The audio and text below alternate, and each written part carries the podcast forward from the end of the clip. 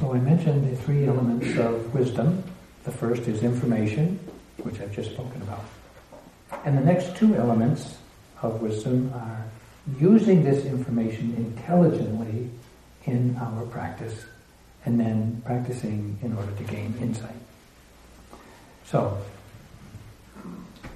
this first information of this first element of information, now that we've heard that there are these visitors to the mind, they often appear in the form of our personality traits.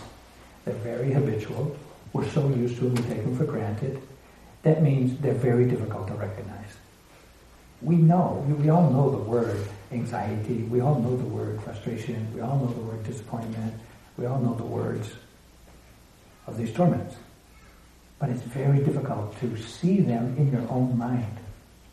So that when they arise and you're caught in being frustrated, being anxious, being depressed, we're just caught in it, acting it out, fueling that narrative.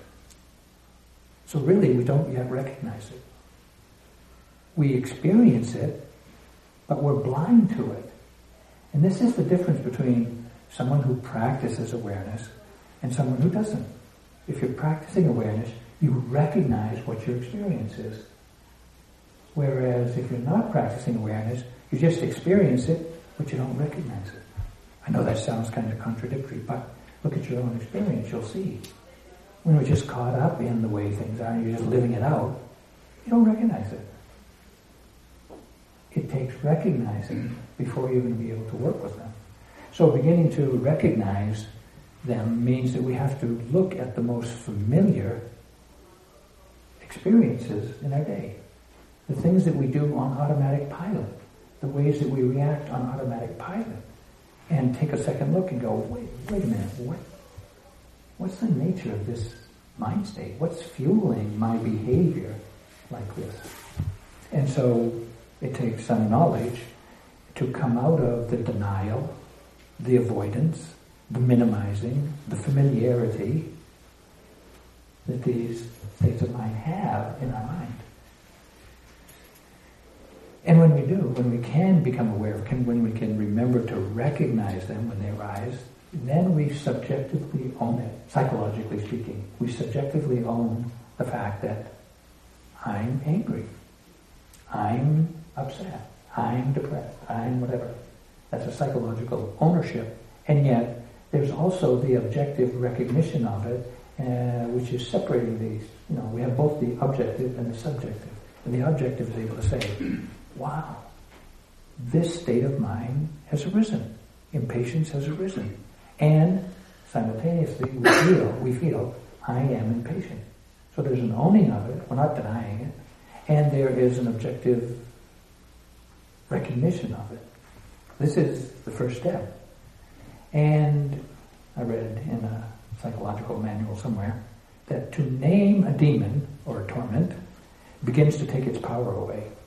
And that's true. As soon as we can recognize what state of mind is fueling this tormented suffering experience, as soon as we can name it, we're not caught in it. And there's been scientific tests done some years ago that says it shows that the part of the brain that is active when you're anxious, for example, is a different part of the brain that's active when you can name your state of mind. Because naming your state of mind uses a different part of the brain. And so it takes energy away from being anxious. And it's the same for any emotional state of mind. If we can name it, we're not caught in it as much or as deeply. And the second factor in working with these torments, the first being recognizing, the second factor is to relax your judgment. Oftentimes we're very defensive, we're very, we may be ashamed, we may be uh, unwilling to acknowledge, yeah, this is what I'm feeling. This is what my experience is. You know, whether it's depression or anxiety or self-pity or shame, we don't, we don't like, we don't like to experience, we don't like to own those, we don't like to experience it, so we often get defensive and pretend that it's not happening and kind of end run around it or spiritually bypass it or something, just not to, you know. So the second factor in working with them is to relax your judgment and your self-criticism. Because as Sayadaw Tejaniya said, the mind is not yours, but you're responsible for it. And now we know, just from observing our mind today, anything can come into your mind at any time. Anything. You know, somebody goes, somebody goes running by on the path outside, saying something, and while you, minding your own business, hear it inadvertently or, or kind of naturally because the ears work, and you get upset.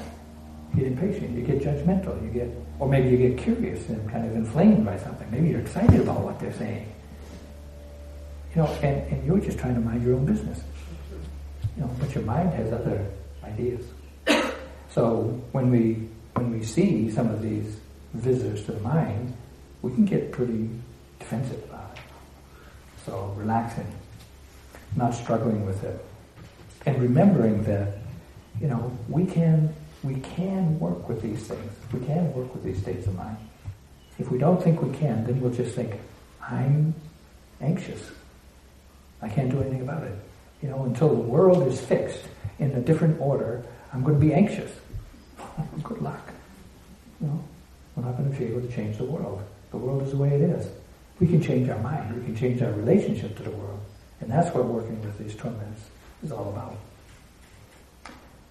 So the second element of wisdom, that, that was the first, working with the information. The second is intelligence, using this information skillfully in our practice. Now, often we say thinking is not necessary in practice. Or we find that a lot of our thoughts are tormenting thoughts. And so we get this idea that thinking is bad. But actually, you couldn't meditate if you didn't think. If you didn't think skillfully, how do, how do I do this? How do I meditate? Oh, I pay attention to the present moment, I notice it, and depending on how much you understand about practice, you coach yourself with thoughts. So the thoughts are useful, thoughts are necessary. Skillfully using thoughts to practice is essential. But there are a lot of thoughts that arise in the mind that are unskillful, right? So we don't want to confuse the two. We don't want to kind of clump them all together and say thinking is bad. That's not so. We need to think intelligently about practice. So when these torments are overwhelming, as they sometimes are, we have to think, now how can I work with this? And there's a couple of things we can do. We can replace them. When we're overwhelmed with any of these tormented states of mind, we can replace them with turning our attention towards something else, turning our attention away from this entangled suffering towards even present moment experience of seeing, hearing, feeling, touching. You're sustaining the continuity of mindfulness, but you're turning away from an overwhelming object. That's skill, that's wisdom that's able to say, wait a minute, this is overwhelming. I can't, I can't be here with this. I can't be aware of this. And you recognize that and you say, I need to recharge my batteries. So you go for a walk, you have a cup of tea, you do, you do whatever it is to, in a way, distract yourself from the overwhelming torment, but keep your mindfulness on something that's more neutral. So we sometimes talk about pendulating. Pendulate your attention from the overwhelming torment to something that's neutral that you can be with in a safe way. And then you might go back, swing back and check it out again. It's Still overwhelming, go back to something neutral. So you switch back and forth as a way to touch into the overwhelmingness and step out of it and recharge your batteries. This is skillful. This is wisdom that knows to do this. We can also use reflection if we're caught in some overwhelming state of aversion towards someone or towards ourselves. We can practice loving kindness. If you have, if you know how to do loving kindness, metta practice, sometimes when we have a lot of aversion, metta is the antidote. So you can practice, and this is skillful. Metta is a mindfulness practice, It's remembering to recognize loving kindness. Okay, so practicing loving kindness is a way of dealing with overwhelming aversion. Practicing forgiveness is a way of dealing with overwhelming blame. Practicing confidence or recalling what has inspired you to practice.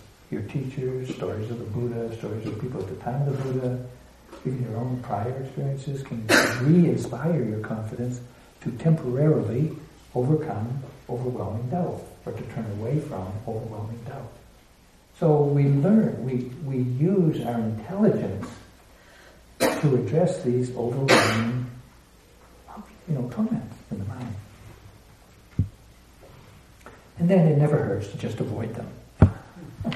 yeah, yeah, just don't go there, as, as that poet, I can't remember her name, says, you know, your mind is a dangerous neighborhood. Don't go there alone. Meaning, when you go wandering around in your mind, you want to take your mindfulness with you as a guardian that's going to keep an eye on what neighborhood of your mind you're in so you don't get ambushed.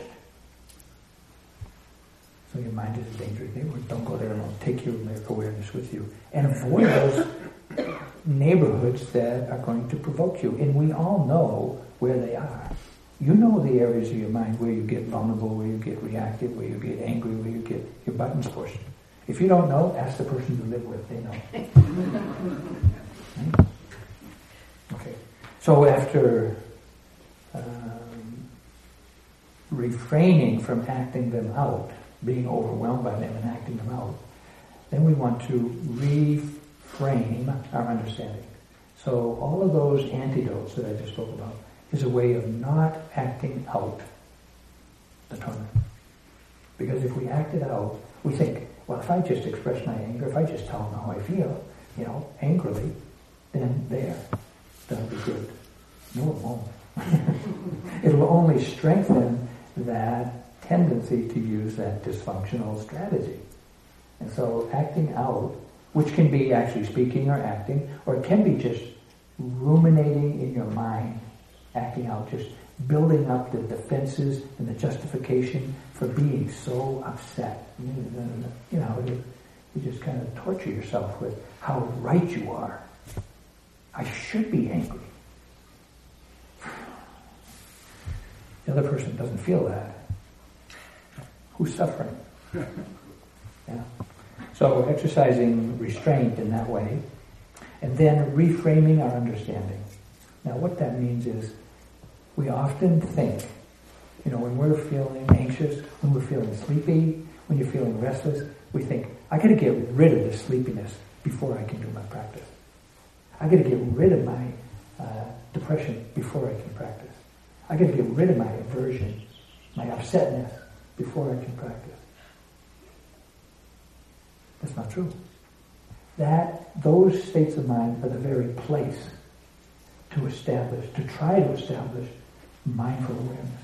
Because they are the place that you can't, that you can't be mindful yet.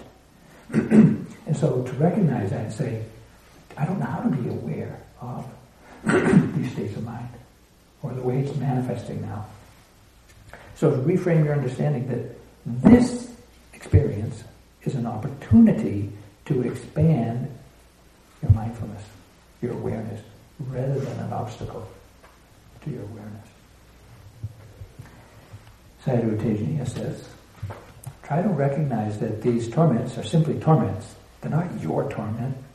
Every time you identify yourself with them or you reject them, you're only increasing their strength. Thoughts are just thoughts. Feelings are just feelings. Yogis often make the mistake of expecting or hoping for a good experience rather than being willing to try to work with these torments. Right?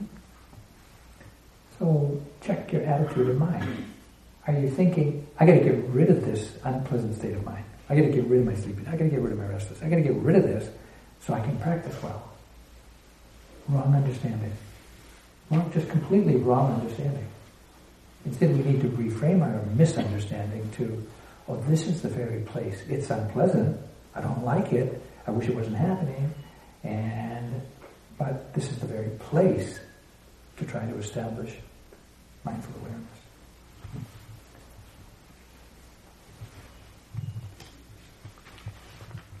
So that's using our intelligence in service of releasing these torments. And the third element of wisdom is insightful awareness and intuitive understanding. So now we've recognized this tormented state of mind. We've exercised some, we've relaxed, we haven't kind of denied it, we're accepting the fact that this is the way it is. We've uh, not, we're not acting it out, we're not, we're restraining ourselves from acting out, and we've reframed our understanding that this is the very place to be mindful. Now how do you be mindful of it?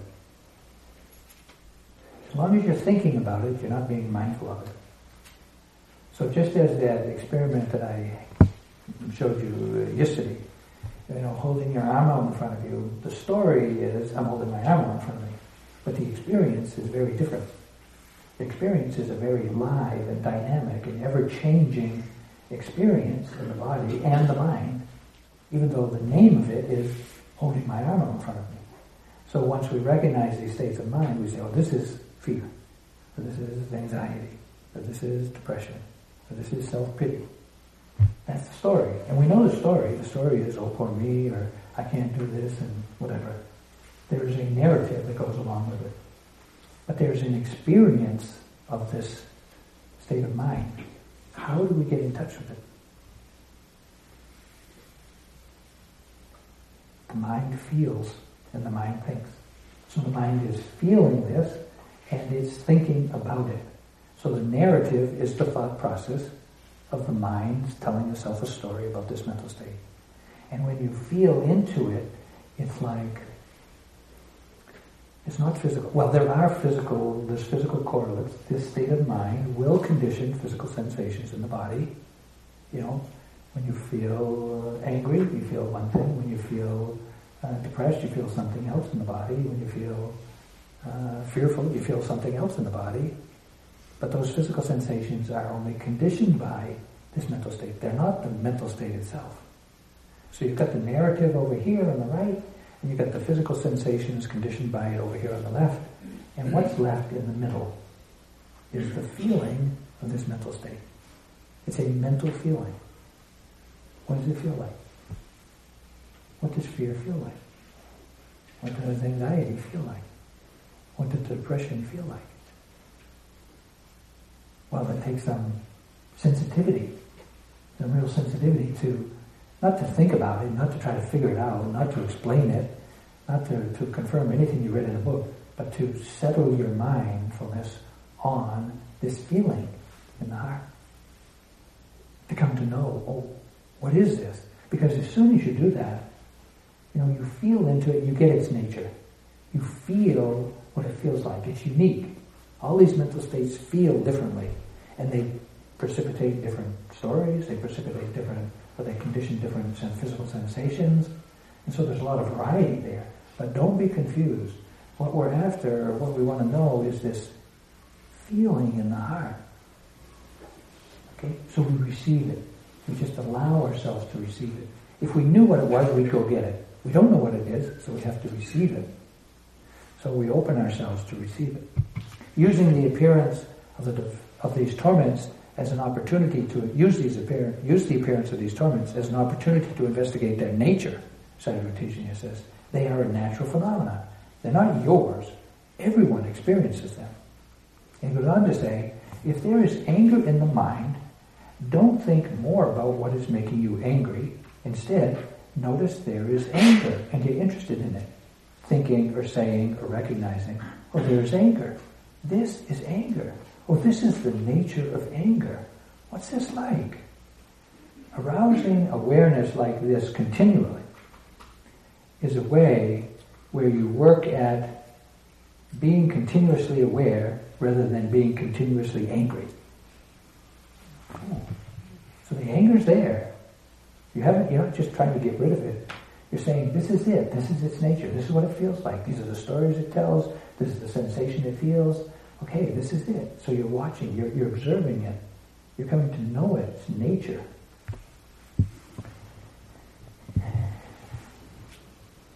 As Ezekiel 10 says, don't try to avoid experience. Instead, try to avoid getting entangled in the torment with it. Experience is going to happen. Our whole life is nothing but experience. We don't want to just live in a box of safe experiences, little narrow, tiny box of safe experiences. We want to live the fullness of human life. And so there's going to be unpleasant and there's going to be pleasant that's going to provoke torment. Okay. So don't try to avoid them. Instead, watch your relationship to them. And this is the way the, the where the torments appear. The relationship we have with pleasant and unpleasant experience. Now, when we're able to feel into the states of mind, and we recognize their nature, and it's an ongoing thing, we realize three things. First of all, these states of mind are really torturous. They are really tormenting. They really cause a lot of suffering. They all have the characteristic of pain and suffering. Every one of them. Well, you know that already, but you see it. you see it more clearly. And secondly, you also realize, now you realize it's not that you just think it, but you realize you get it. It's like, these things are out of my control. I don't make them happen. They come because of causes and conditions of their own nature. When the causes and conditions are there, they arise. It's not my fault. It's not because I'm bad. It's not because there's something wrong with me. It's just they have their own nature. So when those natures, when those conditions come together, they're going to arise. One of those conditions, in every case, is unwise attention. We're not paying careful attention. Okay? That means when we start paying careful attention, we take away one of the conditions for its arising.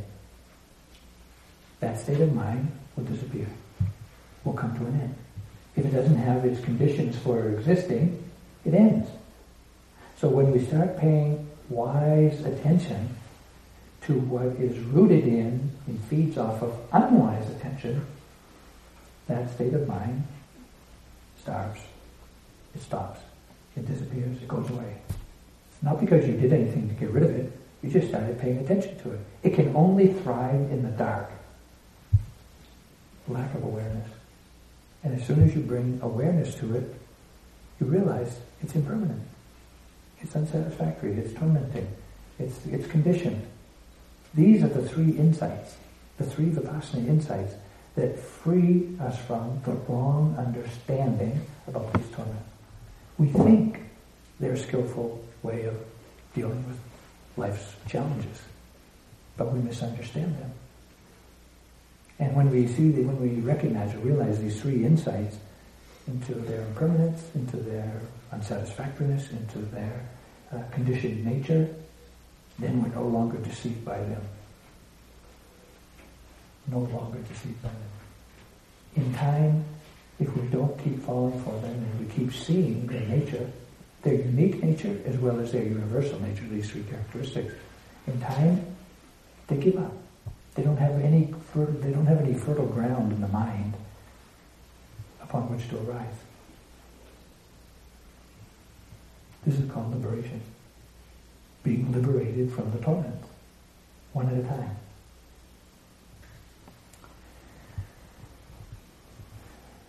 As long as you are aware of these torments, you're doing well. We must be doing good today. In order to understand these torments, you have to watch them again and again. What can you gain from just having or expecting good experiences? If you understand the nature of these torments, they will dissolve. And once you're able to handle these defilements or these torments, good experiences will naturally follow.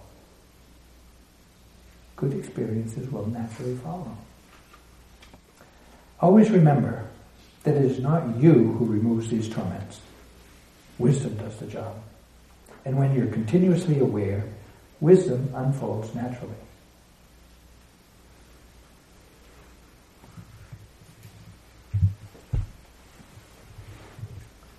Let's sit for a moment and let these words settle into our heart. Thank you for listening. To learn how you can support the teachers and Dharma Seed, please visit dharmaseed.org. slash donate.